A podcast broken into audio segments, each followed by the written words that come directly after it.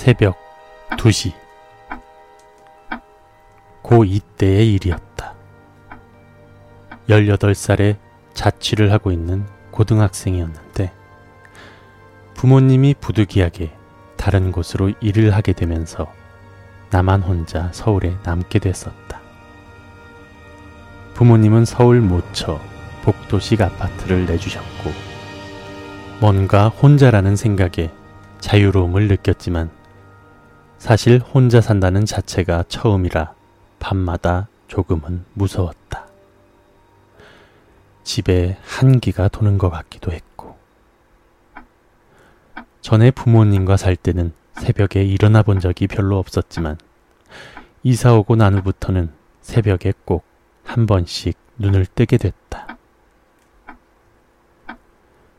몇 시인가 방에 붙어 있는 시계를 보면 새벽 2시를 가리킬 때가 많았다. 뭐 그냥 그런가 보다 하고 잠이 드는데 그러기를 반복하길 일주일 정도. 그날도 어김없이 새벽 2시쯤에 눈이 떠졌다. 평소와 마찬가지로 또 그냥 그런가 보다 하고 다시 자려는데 그날따라 다시 잠이 오질 않았다. 그때 엘리베이터가 있는 쪽에서 우리 집 쪽으로 오는 구둣발 소리가 들렸다.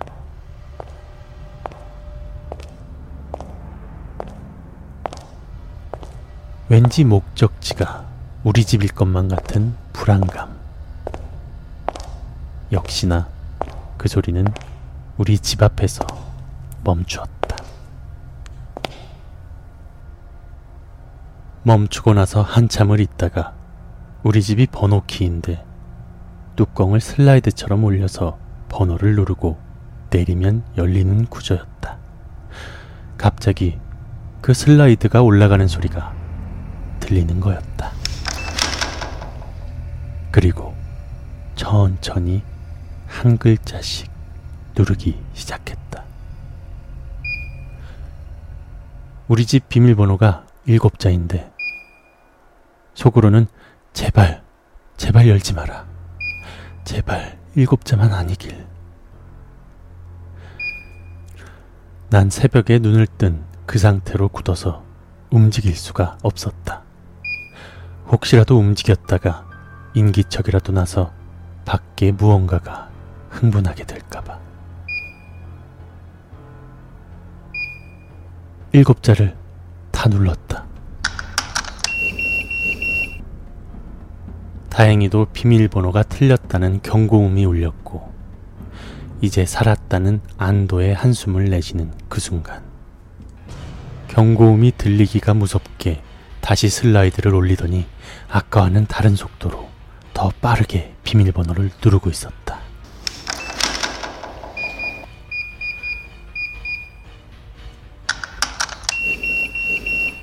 엄청난 공포 속에서 이대로 죽는구나 싶었지만 몇 번을 그렇게 비밀번호가 틀리고 난 뒤에는 기계가 자동으로 인식을 했는지 멈추고 말았다.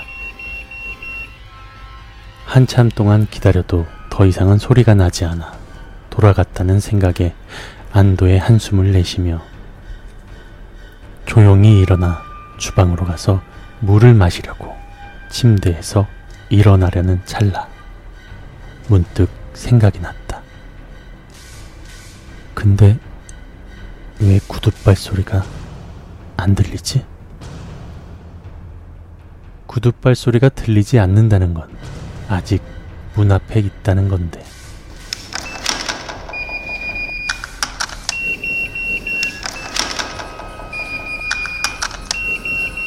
너무 놀랐던 나는 현관으로 달려가 문고리도 잠그고 모든 잠금 장치를 다 걸어두고 방으로 뛰어들어갔다. 한참을 기다리니 또 기계가 멈추었는지 아무 소리도 들리지 않았다. 침대로 달려가 막 이불을 뒤집었었을 때 그 사이에 미칠 듯한 공포에 버튼 누르는 소리도 안 들렸었는데 혹시 문을 연 건가? 불안감에 미칠 것 같아서 뒤집어 쓴 이불을 살짝 들춰봤다. 지금 생각해보면 차라리 들추지 않는 편이 나았을걸. 왜 그땐 꼭 들쳐야만 할 것 같았는지. 이불을 들쳤을 때 주변에는 아무것도 없었다. 하지만 머리 뒤쪽에서 소근대는 듯한 여자의 목소리가 들렸다. 들어올 줄 알았지. 못 들어올 줄 알았지. 못 들어올 줄 알았지. 못 들어올